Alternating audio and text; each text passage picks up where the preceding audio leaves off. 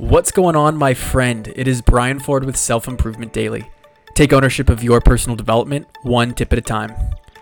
There's something we're all struggling with right now that I want to bring up, and in my own trial and error dealing with it for the last week, I found a little organization and direction can go a long way.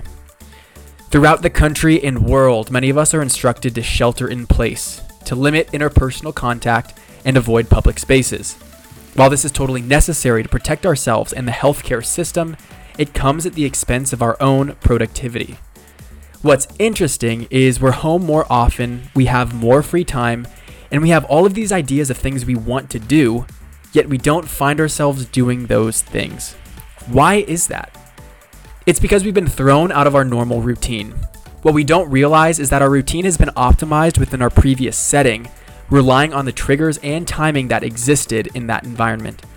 Well, all of that is gone, and now we're here wondering what we can do about it. We basically need to establish new habits, and there's one thing that always helps me. Make the decision in advance. Be clear about what those things are that you want to be doing with your time and affirm it. I think writing something down is really powerful because you can see the activity in front of you, making it a more tangible idea than an abstract concept. The next step after that, and knowing that your days are a little different, is to allocate time specifically to do that thing in your schedule. It sounds super simple, and it is, but most people don't go about actually doing it. It's for those transition moments when previously you had established context that would encourage you to take the proper action.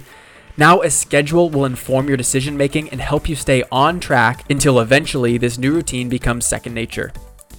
This is a major concept in the Greatness Accelerator program, which is designing your life to take necessary steps toward your goals. I'm happy to answer any questions you have and always love hearing from you. My email is self improvement daily tips at gmail dot com. Thank you for listening, and I'll see you next time on Self-Improvement Daily.